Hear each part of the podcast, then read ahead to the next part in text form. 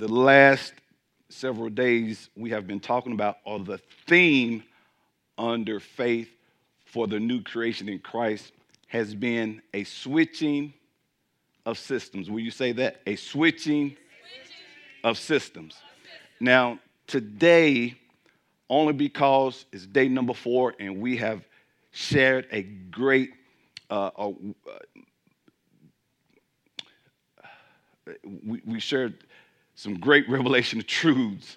Uh, not that they were somewhat deep in and of themselves, but when you hear truths that are being revealed that has been there all the time, it takes a moment to chew, receive, and act on. Especially when you are dealing with mindsets and attitudes that are incongruent with the Word of God. So, anytime you hear something new and you've been going a certain way for a long time, uh, it's going to take a moment in, for that trajectory to change. That's why the Bible declares faith comes by hearing, and hearing by the spoken Word of God. So, I will probably do a great deal of perambulating or going to and fro over the revelation truths that we've ascertained over the last several days in order, and I'm doing this to in order that the seeds of truth that has been inseminated into you, that they are sticking and they are sticking good in Jesus' name. Amen. I, I, I wish throughout, you know, as I've been meditating over the last several days, I wish I could just inoculate or or inject this into you against your will. And my God, once it's in you, you start doing it automatically. But of course, we are free moral agents. And just like we voluntarily, those who have taken the vaccination, you have to voluntarily receive the implanted word of God. Amen. Again, the message, and I will reiterate this the message of faith is probably the most exigent or meaningful message that one needs to hear after becoming a new creation in Christ. Why do I say this? Because the Bible emphatically declares that the just shall live, the just shall walk. Walk, live, again in the Greek, it's the same word. The just shall live. Notice your lifeline is in the faith of Jesus. Then, two, Hebrews 11 and 6, if you would get that for me, declares that without faith, without God's in birth persuasion, it is impossible to gratify Him. it is impossible to be in agreement with Him. So, that word, please, let's read it. But without faith, it is impossible to please Him. Let's stop right there. This has been taken out of context in the idea of doing or pleasing God based upon your efforts or some type of works. And I want to show you this toward the end uh, because Paul declares that we are justified apart from works. But James says that uh, you shall know them by their work. So, so we need to know exactly what they're saying. So we're not living based upon our, we're not pleased. This doesn't mean pleasing God in the sense of your own effort. Are you with me? Now, let me show you the definition of this word please in the Greek. It literally means, uh, if I can get that definition, it, it means to please or to gratify by giving what? What is acceptable. We only please the Lord by what? Living in faith his inward persuasion. So we know right here that what pleases God is when we live by faith or his in birth persuasion, putting our confidence in him. that word please also means, listen now, it means to give pleasure or satisfaction or to be agreeable. To be agreeable. So you can read it like this Without faith, it is impossible to be in agreement with God. Because we know that if we live by faith, if I'm not in faith, I'm out of agreement. And I submit to you, beloved, Satan wants your agreement. Satan is after your agreement because if he can get you out of agreement, you will never walk in the liberty whereby Christ has set you free. Satan's mode of operation is still in effect as it was in Adam's day. What happened with Adam and Eve? He Satan got them out of agreement. I, am not even going to try to go back over that because it would take too long. When he tried to tempt Jesus in the wilderness, what was he trying to do? He was trying to get Jesus out of agreement. That's why Jesus told him, listen, man should not live by bread alone, but by every word that proceeded from the mouth of God. No, man doesn't live by bread alone, but man lives by rhema. What? God's spoken word. God's life altering, life changing. That's what that's one of the meanings of rhema. It's God's life changing, God's life altering words. And what happened? Satan left him until a more opportune time. Oh, thank you, Holy Spirit. See, here's the thing Satan cannot touch you as long as you are in agreement. You know why he left Jesus into a more opportune time? Because Jesus was in agreement with the Father. And as long as you are in agreement with the Father, Satan cannot get to you. So without faith, it is impossible to what? Be in agreement with God. So we have been talking about living from our last session we talked about living from his faith, God's in birth persuasion. His faith talking about Jesus' faith. And it is Jesus' faith that makes the difference. Not your faith. We put our faith in Him.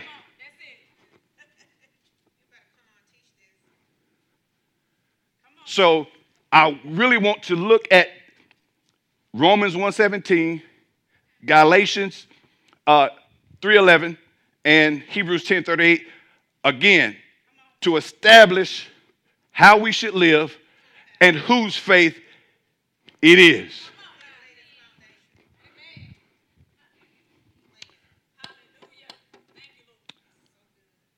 Without faith, see, doesn't that give, doesn't that lift a burden when you realize, wait a minute, so I'm not trying to see what Jesus did please the Father.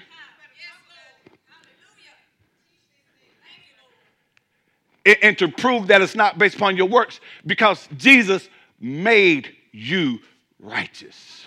And there's nothing work wise you can do to establish your own righteousness.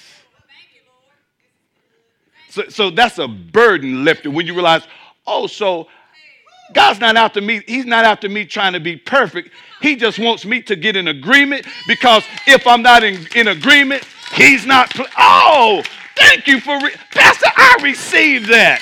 No wonder nothing's been working because I've been too busy trying to do it on my own. And see, when you do that, you are out of agreement. You put yourself as Paul says to those in the Galatians, back under yes, curse.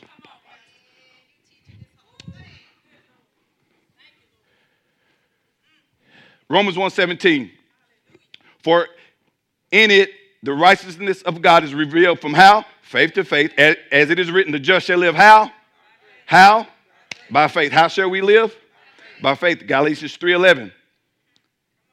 But no one is justified by the law. There, there, here it goes again. That he's not looking for your, he's not talking about your, what you do to please him.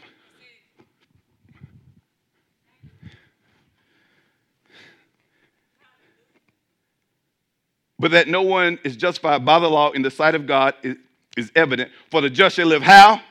By faith. Hebrews 10 38. Now, the just shall live how? By faith. Now the just live By faith. Hebrews 10 38. Now, are you guys in here? All right, let me hear your voice. Now, the just live by faith.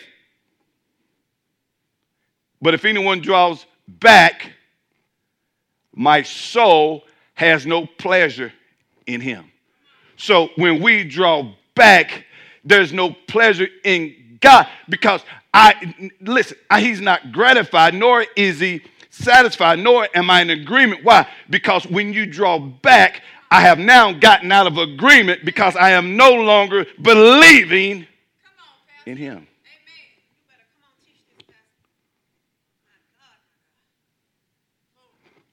That's why you understand when we get to Hebrews 10 38, you have to hold fast to your agreement. See, see how this falls into line?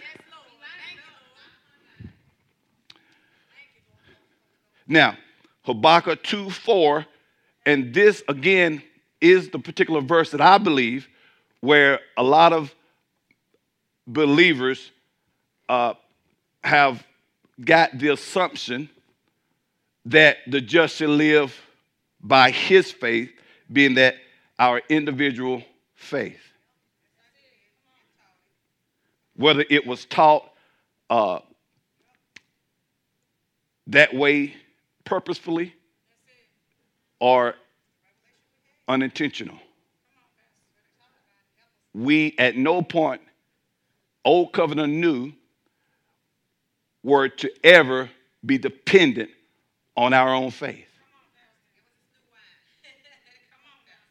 We have always, as God's children, were to be dependent on the Father.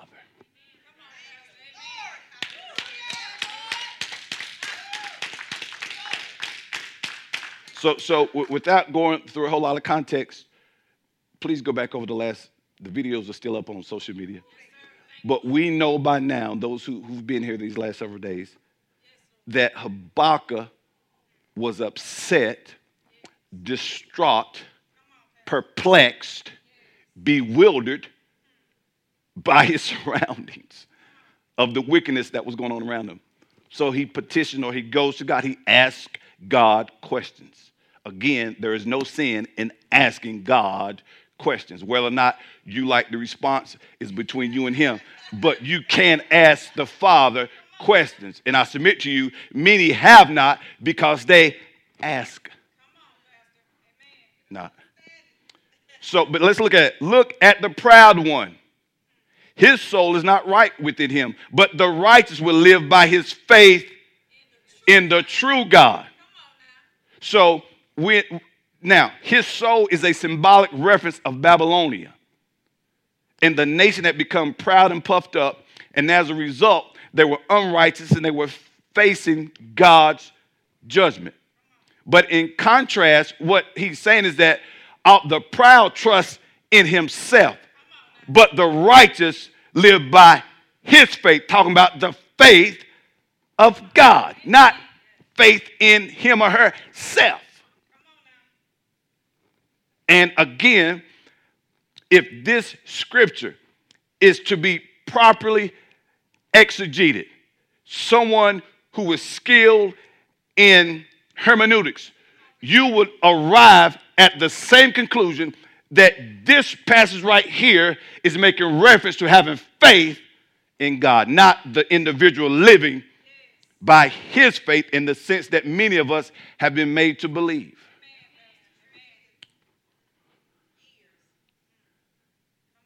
When you rely on self effort, you're prideful. He lets us know right here. That's what the proud does. That's why by grace you have been saved through faith. Not that anyone should boast. See, when you uh, try to do things on your own, you're being prideful, you're being boastful because now you get the glory, you get the credit, and it takes the attention off of the Father. And it is when we live from Him and He evidences our life of faith that beloved, is what makes the difference. That is what causes the person outside of the covenant want to come into relationship because they knew that even though uh, uh, uh, they may think they're better, they may have more skill or whatever, when they see the evidence that which cannot be explained, nor can it be denied, they have to know, hey, arrive at the conclusion there has to be a God in heaven. So there in Hebrews, excuse Habakkuk 2 4, we know that the righteous there uh, shall live by his faith, being faith in the true God, as the Amplified says it. Now, Hebrews 10 23. Again, the author is writing here. Now, in Romans 1:17, Galatians 3:11, and here in Hebrews, go back and once you study the epistles, these epistles, you would discover that one the main purposes of Paul sharing these particular letters to those individuals because all of the in all three letters these individuals were struggling or they were vacillating between Judaism and their newfound faith in Christ because there were those who were constantly telling them, You are not going to be accepted unless you first become a Jew by living according to the old covenant. Which was a justification by works, being keeping, if I keep what God has demanded, if I keep these uh, uh, demands, then I would be justified. If I keep these, I have enough faith in God that if I do this, then God would accept me. But Christ was the completion of the old covenant. So he's writing to emphasize the superiority of Christ over the old covenant. He tells the, the writer of, and many have been given uh, authorship for, for Hebrews, whoever you want to choose, Paul, Luke, whichever one you want to be the author. We know that the author is letting them know that Jesus is supreme and superior. He is the supreme and superior mediator, the sinless high priest, and there is no longer a need for repeated sacrifices because Jesus is the one and only sacrifice. In other words, Jesus' sacrifice provides all who believe in him access to the Father. And it is having faith in him that leads believers into God's rest. Why? Be, be, look, look, look. Because, look, look, look. The burden is no longer on you, He took it for you. That's why He says, Come unto me, all you are heavy laden, burden. For my yoke is easy, and what I ask of you is light. My burden is light. Are you here? So he says, Let us hold fast the profession of our faith without wavering. For he is faithful that promised. So, in between the manifestation of the promises, hold fast. Why? Because he is faithful.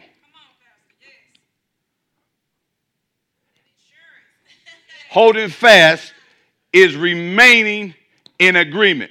What? No matter how things look, even if they look to begin to go in reverse, you keep saying the same thing that God has said. That's what he means by holding fast. Do not change your profession no matter how things appear while you are waiting for the manifestation. Why? Because He is faithful. That word profession, you should know it by heart. You should be able to regurgitate this without fail. It's a Greek word, homologia. It means the same, together, to speak to a conclusion, to lay to rest. Are you laying things to rest? How do you lay it to rest? You say the same thing about that situation or circumstances that God has said. Again, Satan is after your agreement. Jesus tells us that man shall live by every word that proceeds out of the mouth of God, from the mouth of God. So we, ah, thank you, Father. When Satan hears us, we should sound like God.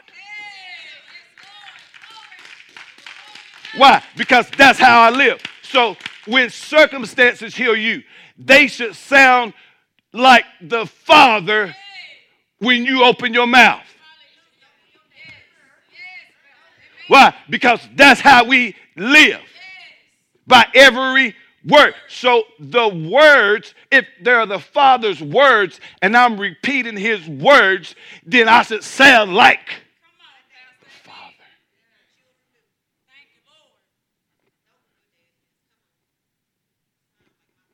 Why? Because his words are spirit and they are life. And they give life to dead situations.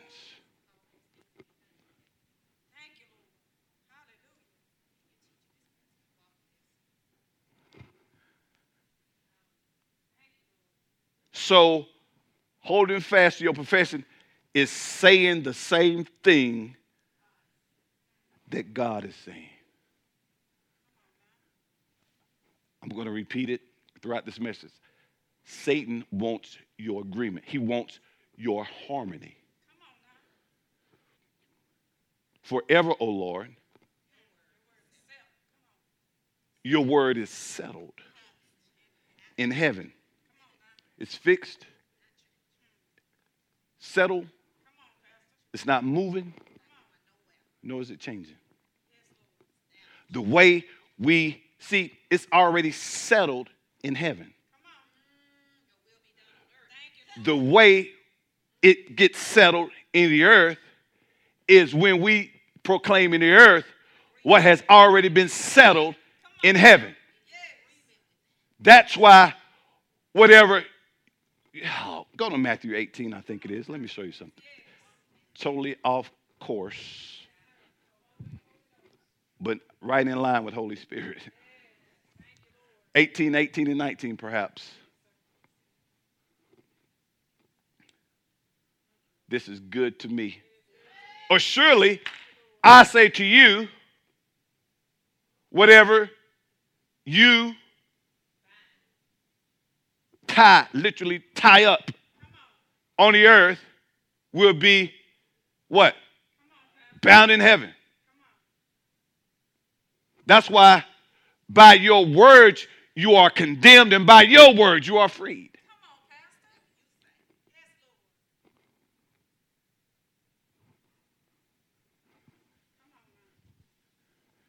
And whatever you loose on earth, or literally in the Greek, it, that word loose, to declare illegal or unlawful. So, whatever you declare illegal or unlawful in the earth is going to be declared illegal or unlawful in heaven. So, when things try to come against you, that's what do you mean illegal or unlawful? Anything that tries to come against you or happen to you that God has not declared. So when sickness tries to attach itself to you, sickness has become illegal. So when poverty tries to take up residence in your home, poverty has become illegal.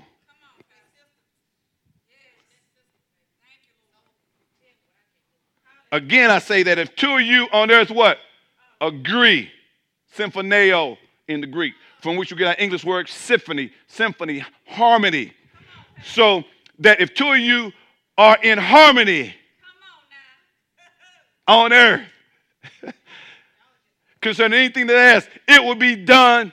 You know why it be done? Because we are in harmony. And Satan is just not after you and the Father's agreement. He don't want you to agree with anyone. Why? Because when you come into agreement, heaven moves on your behalf.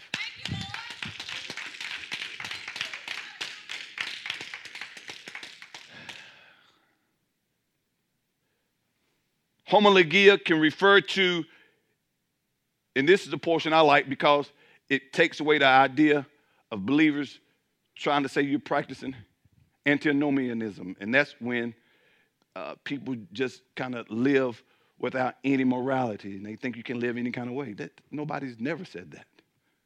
Because when you are in agreement, you're going to love what God loves and hate what he hates. That's what that definition means, also. Look at it. Can refer to the collective agreement of Christians about what God loves and hates, and they have the courage, the conviction to proclaim it and live it out. Now, we just seen in Romans 1 17, Galatians 3 11, Hebrews 10 38, that the just shall live how? By faith. Now let's look at that word faith in the Greek. It's the Greek word pistis. It's the Greek word pistis.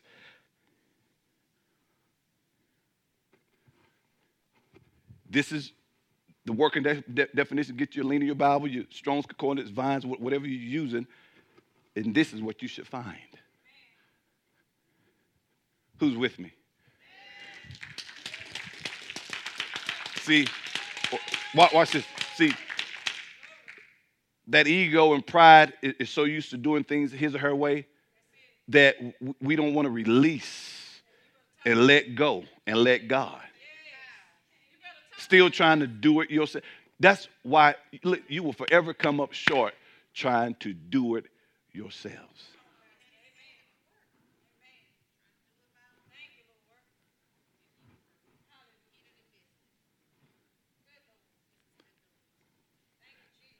Let me just throw this in. And I submit to you, that's where we get the spirit of competition and intimidation in the body of Christ. Because there's no way a man of God, a woman of God can be envious, covetous. Watch this, intimidated by another woman or man of God when you're living from the faith of Jesus. See, that, that pride and intimidation comes from, see, see, see, what's it? See, here, here's what comes. See, I look at you, and because I'm living out of agreement, I feel intimidated. I feel threatened because I've been trying to get where you are for so long, and you I've been doing this longer than you, and I'm still not there. So I'm frustrated, and I can't celebrate you. Why? Because you're living based on your own performances. And I submit to you, when you get to that place where you trust God's effort and not yours, you'll begin to celebrate other men other women and see if your house don't blossom. Just a nugget, not even charging you for that, nor any other portion of this message. But if you want to bless the preacher because of the revelation, you may do so.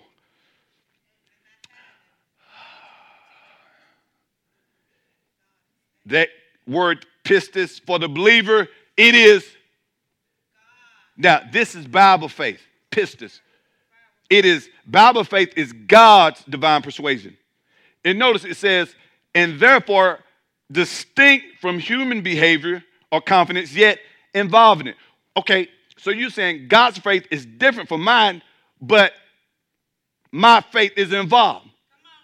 What do you mean, preacher? Your faith comes into play by placing those convictions, those persuasions back in the hands of the Father. You heard it, I believe it, and now, Father, I believe what you're saying, and that consummates the agreement. What? When you say what He said, when you place your confidence in Him.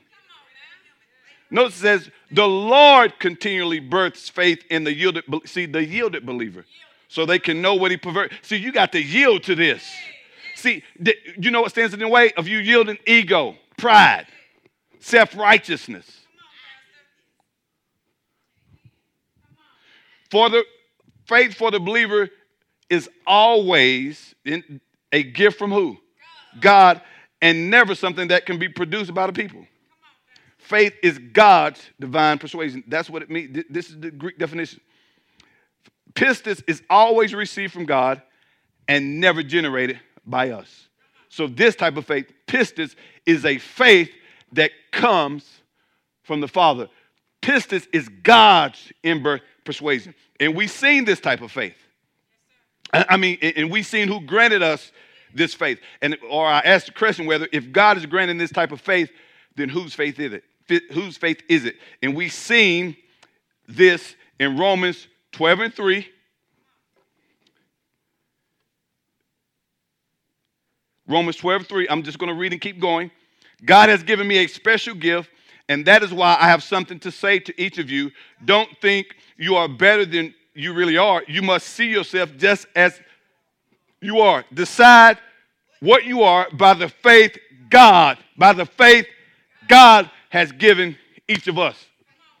Again, if you are a student of the King James or, or, or New King James, whichever translation you like, he dealt us a measure, D measure, A measure, D measure. This is the point that Paul is saying. However, you got the measure, it was the Father who inbirthed the persuasion in you. Again, at the time of conviction, your measure may be different than my measure, but whatever measure you need at that moment, Father will inbirth it in you. Then it is your responsibility to act or move or yield to his persuasion. See, we get hooked on D. That's not the point. The point is, God gives you whatever measure you need. Well, how do you say that? To prove that He is not, He's a God, He's not a God of partiality. So He doesn't show favoritism. So you may not need as much as I need, but He gives you the amount that you need for you.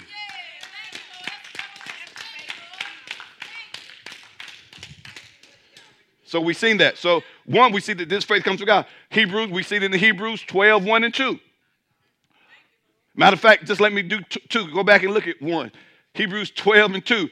Looking unto Jesus, ha, the author, the progenitor, the, oh my goodness, are you with me?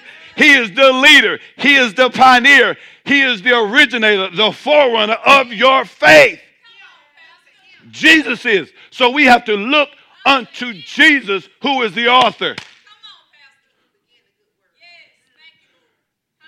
And finisher of your faith. Who for the joy that was set before him endured the cross, despising the shame, and has sat down at the right hand of the throne of God.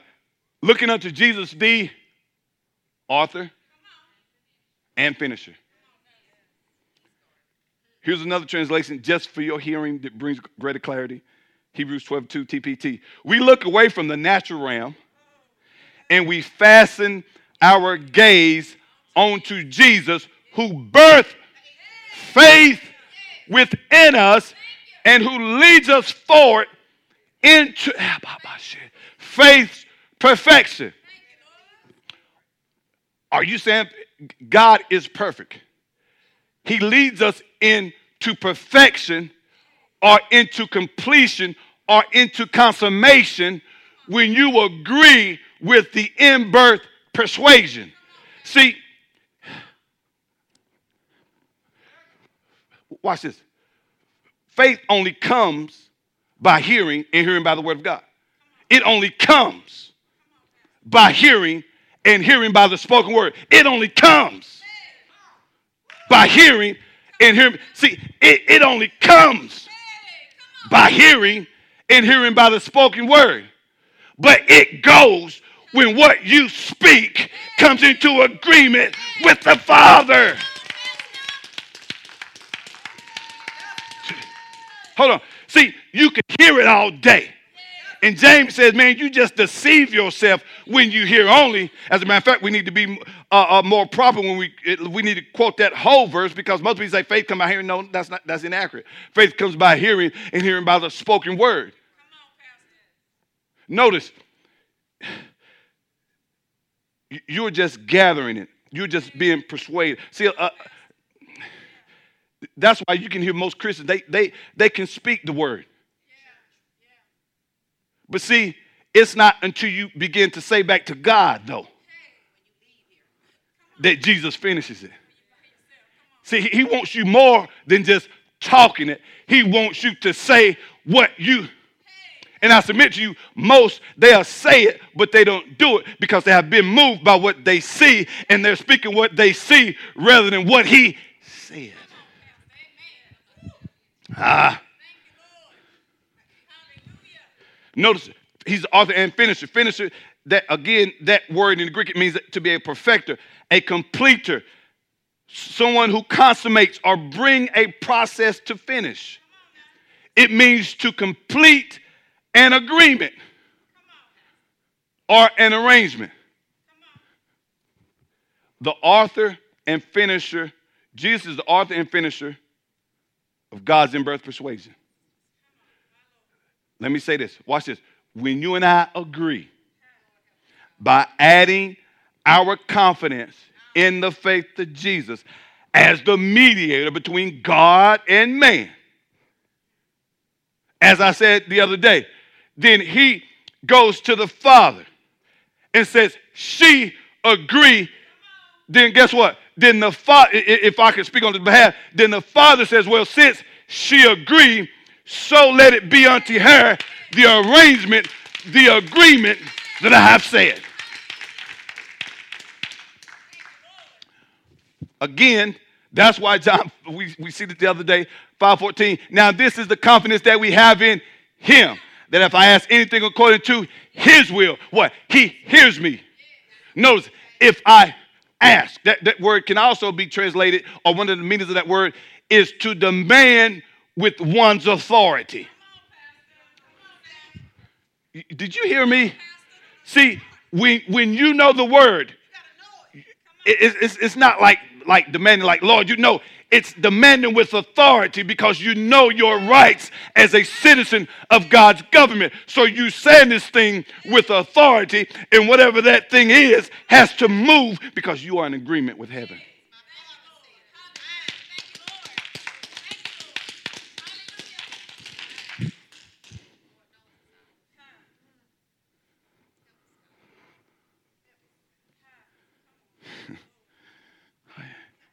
If we ask anything on his will, we know he hears us. And since we know he hears us, we what? Have. Ah, oh, okay. Then, then, then we see, oh, no, no. Then I took you to 11. I, I took you to Hebrews 11 and 1. And here's, here's another scripture that we've assumed that was ours. Your faith, beloved, is not the substance. God's faith is the substance.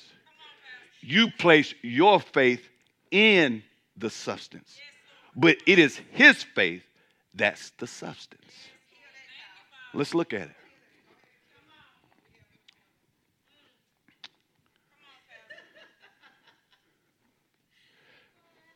Well, if you don't believe that, just if you keep reading in chapter 11, you get into the later chapters, he tells you about the faith of the patriarchs of old and how they were strong and had a good testimony, but they did not receive the promise. Why? Because God having provided something better for us, and that better portion was Jesus. And watch this. The, the, the faith that they had our faith in Christ brings validity or validation to the faith that they were waiting on.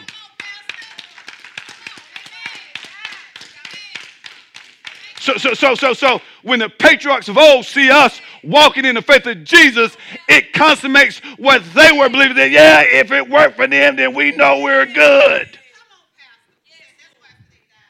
Are you here? Watch this.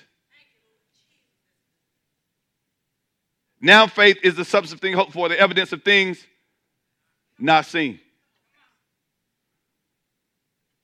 Let me back up. Go, so, so just go in Hebrews 11, go around the, the latter portion, think verse 39, 40. Watch this now. This is what I'm saying.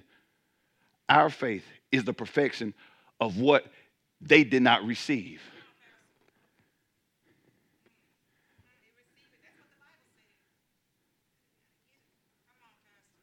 So after the writer, the author of Hebrews goes through all of this, this litany of proving the validity of Jesus, how he is superior. Watch this now. We get to 11, chapter 11, and he says, Now, faith. I know we've been taught like now faith. Faith is always is and always now, now is and is and if it not your faith, sir. His faith. Faith always way is. Well, if we're talking about God, yeah, because we know how our faith can be in ourselves. So, so, so, so, so, so that, that's like it's like giving someone this long speech. Then you get to them saying, "Now."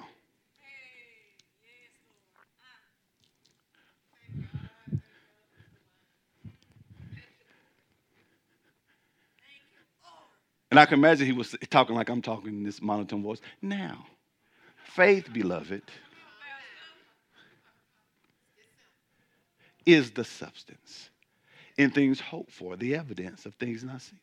We know that faith, pistis, is what? God's in birth persuasion. Now, beloved, God's in birth persuasion is the substance. Now, what did that word substance mean? Did I give you the definition? I'm not sure.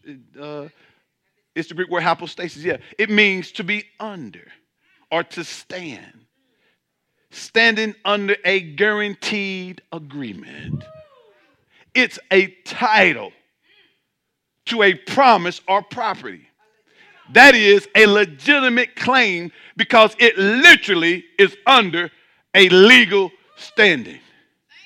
God's word is literally under a legal standing, entitling someone to what is guaranteed under this agreement.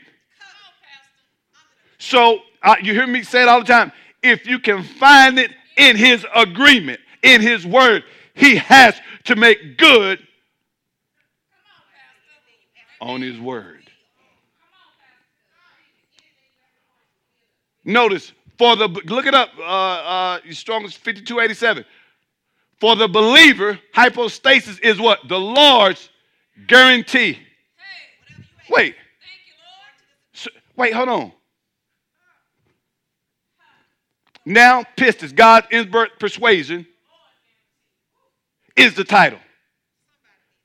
His word is the guarantee. How do we know? Because it tells us it's standing under an agreement. Are you here?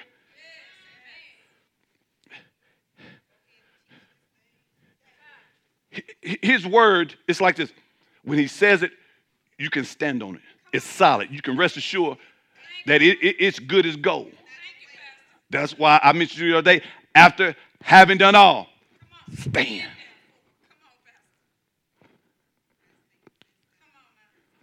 Hold fast to your profession of faith, to, to your agreement. Why?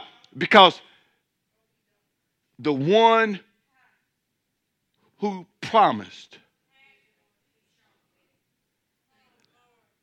is bound by a legal document.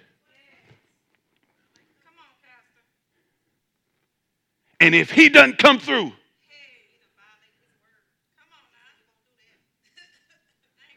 we can hold him to it.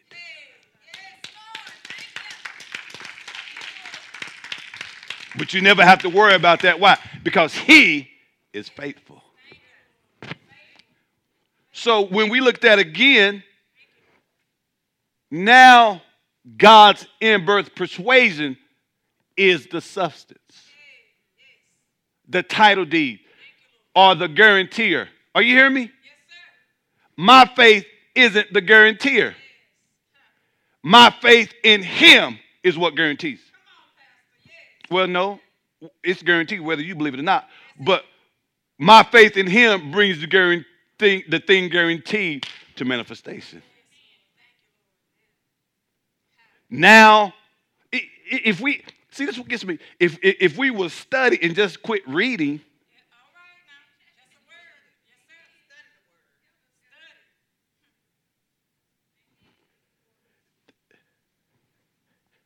He's coming up with some new stuff.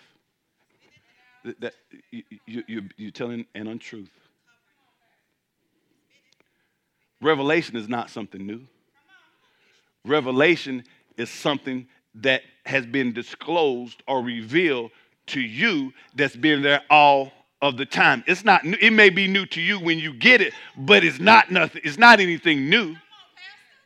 This almost 3,000 years old.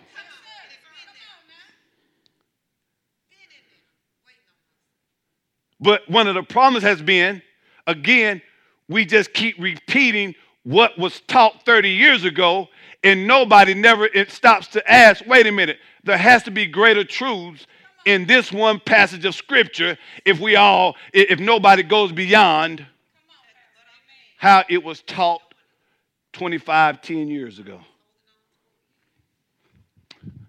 So God's in-birth persuasion what? Is it watch. His word is the evidence. The substance. The title his in birth. Watch this. And since it's a binding agreement, once you come into agreement with it, he has to make good on it.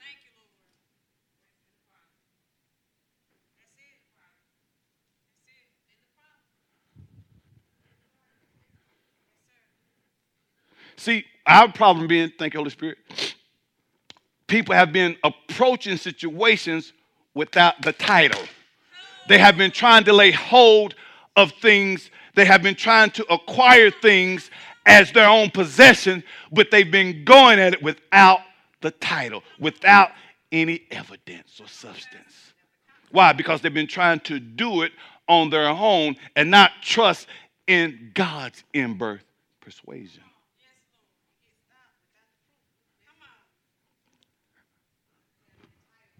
Aha.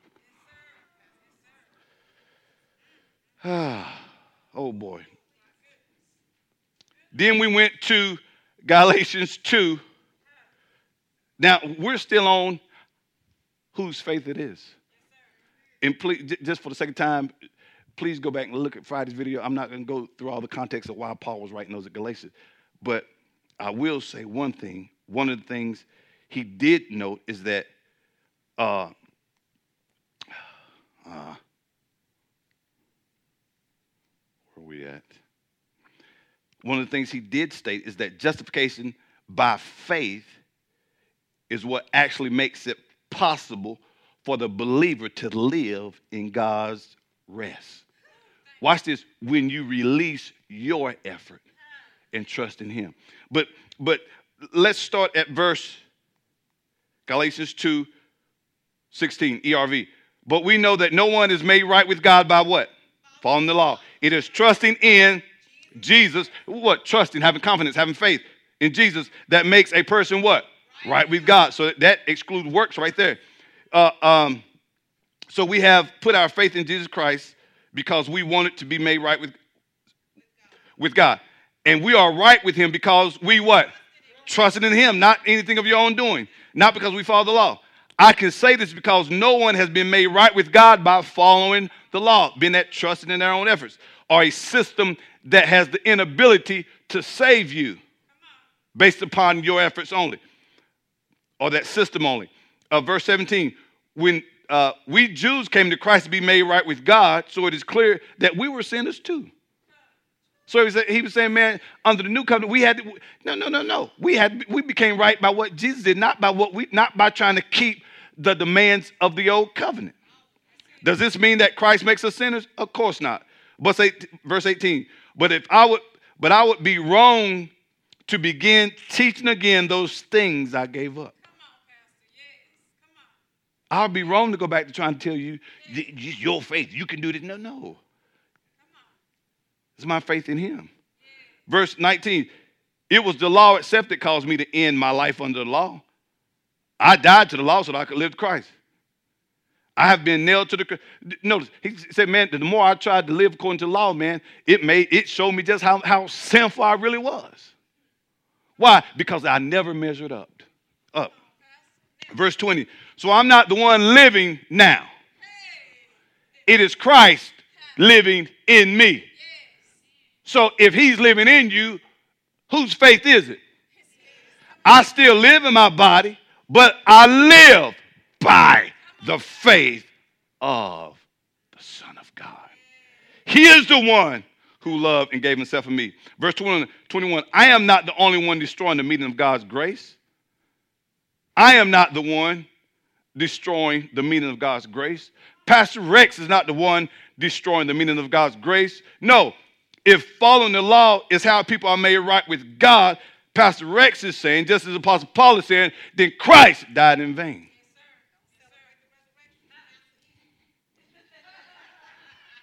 Then, then, then, then, then we went to John 6 44, and I just make reference to it. Again, we live from his faith. No one can come to the Father unless the Father who sent him, what? Draws him. Giving him the desire to come to him, and he will raise, I will raise him up from the dead on the last day. Again, God does the drawing, and we who are drawn must resign or yield to the process. So, and I mentioned the other day, he, he does he has to do the drawing because if he didn't draw, man on his own wouldn't uh, in his sinful state wouldn't come to God. Why? Because it is enmity, it is hostile toward God. Now, let me close with this. Um, in, in James, but I want to read some other verses first. But James, particularly uh, in chapter, James chapter 2, 2, particularly verses 14 through 26 is often taken out of context in an attempt to create a work based system of, of righteousness. A works, excuse me, based system of righteousness, which is contrary to Scripture. Okay? So when James talks about uh, faith without works is dead, he's not talking about the, the believer trying to establish a righteousness before God based upon what they do. That is not what he is saying. First, let's go to Ephesians 2 and 8. Verse, verse 2 and 8.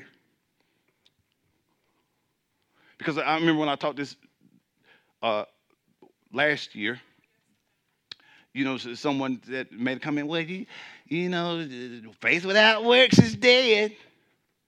Of course, I had to explain to them, too, what the verse was actually saying. But many of us believe that, you know, we got to, you know, we got to go up through all of these performances to be justified before God. You can't pray enough to be right before God. You can't dress a certain way enough to be right before God. You can't fast uh, enough to be right before God. All those things are good. Dressing properly, fasting, praying, all those things are good. You, you can't study the word enough to be uh, uh, righteous before God. You are made righteous by virtue of Jesus, not by what you do. And understanding that will cause you want to do right. What do you mean? Live in agreement with the Father. For by grace you have been saved through faith, King James Version. If, if you have it, it's fine. Watch this. For by grace you have been saved how? Through faith, Through faith and not that of yourselves. Verse 9. Not of works, guys. See, again, when you when you get the credit, you're boasting. When you take the claim, when, when, when you get the glory, see, being prideful. It's not by works. Let's see. So, so, so in other words, if you if, if you are proclaiming that you did this, you're boasting in you when we should be boasting in the Lord. Romans 3 28, amplified. And see, this is one of the verses where they, they think Paul and James are at odds, but no, Paul and James are actually in agreement with one another. Let me show you. For we maintain that an individual is justified how? By faith distinctly apart from the works of the law. Are you here? The observance of which has nothing to do with justification. So your works has nothing to do, your own effort has nothing to do with justified, uh, being justified. That's why I just said you can do all these other things. They're good, but that is not why you are justified.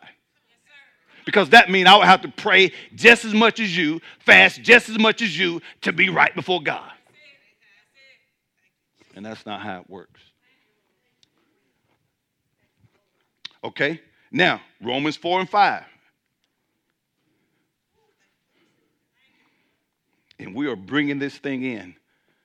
So fasten your seatbelts. Put your tape tables up. Tray tables up. Uh, and what else? You do this. What else? What else do you say? Uh, uh, yes. Yeah, sit up straight.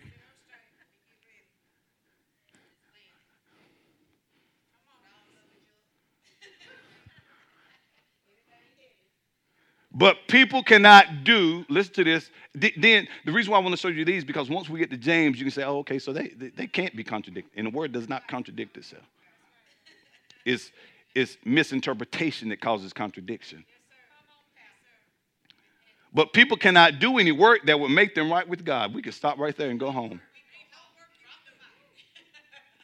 So they must trust Him. Then He accepts their faith. Why? Because they have placed it in Him. And that what makes them right with Him. When you place your trust in Him, that's what makes you right. And God sees you holy, blameless, and above reproach with all of your crooked ways. Why? Because your faith in Him has made you right. And it is trusting in that that would cause you to no longer walk in all of your wicked ways or crooked or whatever I said. Are you with me? See, again, religion, what I mean by religion, trying to establish a rightness or righteousness based upon what you do, fights this because there's something about being taught that doing a bunch of works is what makes you right before God. That is not what the Bible teaches. So they must trust him, then accepts their faith and makes them right with him. He is the one who makes even, even, he is the one who makes even evil people right. So you you, you, you kind of got indignant when I said crooked stuff. He just he want to make evil people right.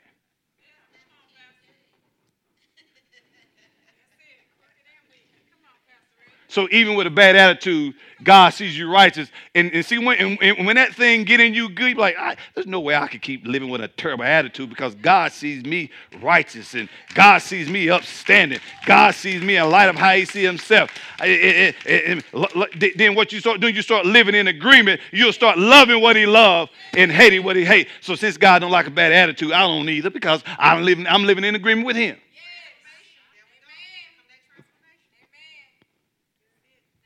Aha. Now let's go to James. Uh, give me verses 17 and 18 first. Again, this is often taken out of context in attempt to create a works-based system of righteousness, which we have just seen is contrary to Scripture. Now, let me say this, and you can write this down. Down. James is not saying that our works make us righteous before God, but that real saving faith is demonstrated, watch this, by good deeds, good, good works. That's what it means. He said, if you're saved for real, there's going to be a demonstration through your actions, being that you're going to love like he loves. You're going to walk like he walked. You're going to talk like he talked. You, you, so, so it's, it's, a demonstration through your deeds. So you're going to see the fruit of Holy, uh, uh, the fruit of the Spirit, not fruits, but fruit. You're going to see those characteristics of manifestations. What? Love, joy, peace, long suffering, gentleness, kindness. Are you here? So what James is saying is that if you're saved for real, then we will know by your good deeds, not you trying to do things to establish a rightness with God. That's not, that's not what he's saying. Then he, watch this. Understand this. I want you to write this down. Works or good deeds are not the cause of salvation. Well, how can you say we just seen, sir? You're saved by grace through faith, not by works, lest any man should boast. So, works or good deeds are not the cause of salvation. Works or good deeds are the evidence of salvation. And faith in Christ will always result in you doing good things. That's what he's saying. So, right here in verse 17, 18, let me read it. Thus also faith by itself, if it does not have works, is what? Dead. But someone out, someone would say, You have faith and I have works. Show me your faith without your works, and I'll show you, and I will show you my faith by my works. James, right here, James is speaking against those who confuse, watch this, mere in, intellectual assent with true faith. So he's arguing against those who are just self satisfied with saying they're Christians but aren't producing it by good deeds. That's what he's arguing against. So he said, man, if you're really a Christian, then there should be some, you, you, should mimic, your life should look like Christ. You just can't just, in, uh, in other words, you are nominal if you're just saved in name only, only. There should be a distinction. So in verse 17 and 18, he's emphasizing the point that genuine faith in Christ will produce a changed life of good works or good deeds. Who's getting this? Now, verse, verses 20 through 26. I'm, I'm not. Thank you for your patience. Let me. I'm, we're almost done. But but I want you to get this because someone will. I always go back and contort scripture. Now, faith without works, and we and we've seen more scriptures than we can name that you're not justified by your own efforts. So James is not talking about a work-based self-righteousness. James saying if you save we should see your life should mimic that of Christ. Where are the good deeds?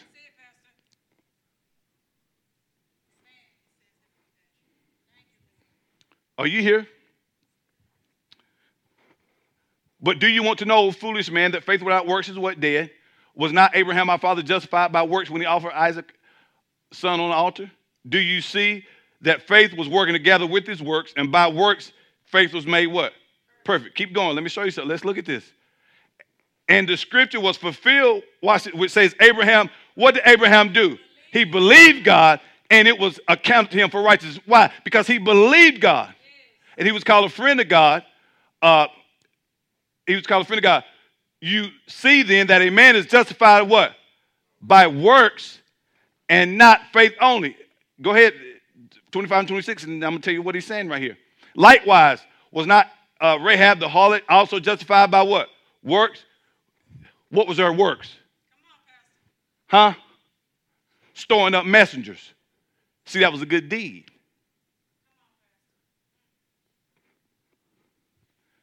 For as the body without the spirit is dead, so faith without works is what?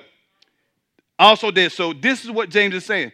James is not saying that justification is by faith plus works but rather that a person who is truly justified by faith again will have good works and deeds in his or her life. That's what he means by faith without works. No, he said if you are truly a believer, there should be some demonstration of good deeds, good activities, good works in your life. He's also saying if a believer, if a person claims to be a believer but has no good works in his or her life, then do they really have genuine faith in Christ at all? Faith without works is dead because faith results in a new creation, not a repetition of the same old patterns of malfeasance or bad behavior or sinful behavior. So, in other words, again, he said, if you are truly f- saved, if, you, if your faith is truly in Christ, we will know it by your good deeds. Your lifestyle will be a reflection of it. Matter of fact, Paul informs us, let's go to Ephesians 2:10. Matter of fact, just look, the, the passage of scripture I just gave you, don't just read them, beloved, study them. Study them.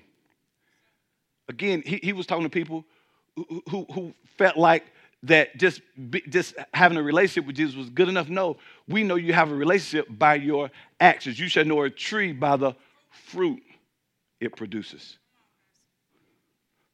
For we are also in his workmanship, Christ in Christ Jesus, for what? Good works, which Christ has be, be uh, which God prepared beforehand that we should walk therein. So he already prepared us to do what? Good deeds, good works. So Paul is not, him and James aren't at odds. They're pretty much saying the same thing. Paul is saying you're justified by faith, not by works. And James is saying if you're justified, then we'll know by your works.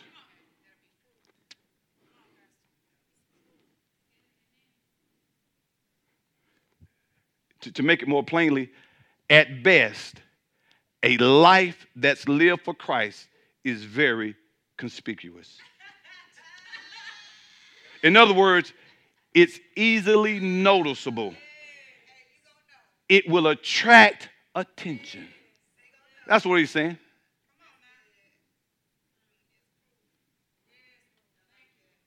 Huh?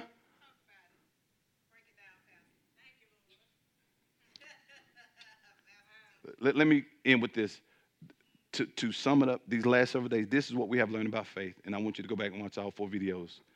Number one, that New Testament faith or faith for the new creation in Christ is this it's a faith that lives from the finished work of Jesus.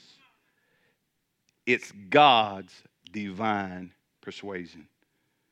It's a faith that Jesus births and completes. It's a faith that agrees with God, believes what God believes, and speaks what God speaks.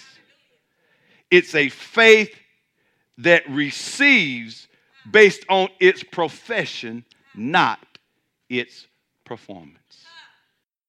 If this message has been a blessing to you and you would like to make a donation and support this ministry as we expand the kingdom of God, please visit ShekinahGloryFC.com or download our church app from iTunes App Store or Google Play by searching Shekinah Glory FC and click Give to make your donation.